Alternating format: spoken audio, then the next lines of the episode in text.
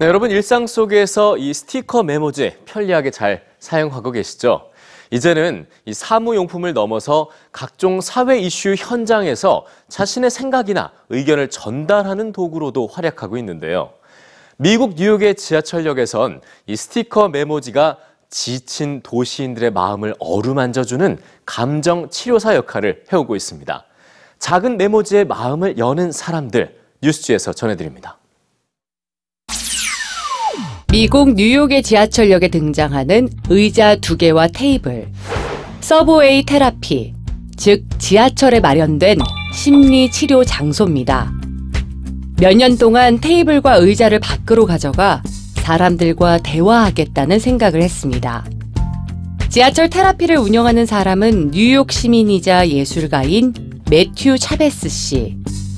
그는 일주일에 하루 지하철역에 와서 마음을 털어놓을 사람들을 기다립니다. 어떠한 이야기라도 환영. 비용은 물론 무료입니다. 뉴욕시 지하철뿐만 아니라 테이블과 의자를 놓을 수 있는 곳이라면 어디든 고민 상담소로 변신하는데요. 그는 강력한 심리 치료 도구를 사람들에게 제공합니다. 바로 스티커 메모지입니다. 스티커 메모지는 단순한 사무용품에서 벗어나 세계 각 도시에서 사람들의 감정과 의견을 표출해내는 도구로 자리 잡았습니다. 지하철 테라피 테이블에 메모지가 등장한 건 2016년 11월 미국 대선 직후 트럼프 대통령의 당선에 실망한 사람들이 자신의 감정을 표현할 수 있게 돕기 위해서였습니다.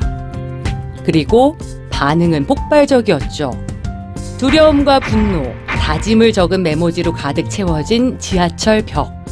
사람들은 자신의 감정을 표현하고 다른 이의 감정을 읽으며 서로의 마음을 다독일 수 있었습니다. 사람들은 쓰기를 통해 비폭력적으로 감정을 표현할 수 있습니다. 2년이 넘는 시간 동안 상처받은 사람들을 위해 스티커 메모지와 테이블, 그리고 두 개의 의자를 준비한 매튜 씨. 메모지에 털어놓은 속마음은 5만 개 이상 모두 소중하게 간직하고 있습니다. 사랑합니다. 절대 포기하지 마. 언제나 당신 곁에 있을게요. 지하철 테라피에서 발길을 멈추고 자신과 타인에게 짧은 편지를 보내는 사람들. 일주일에 한 번, 4시간 동안 뉴욕의 지하철역은 사람들의 마음을 치유합니다.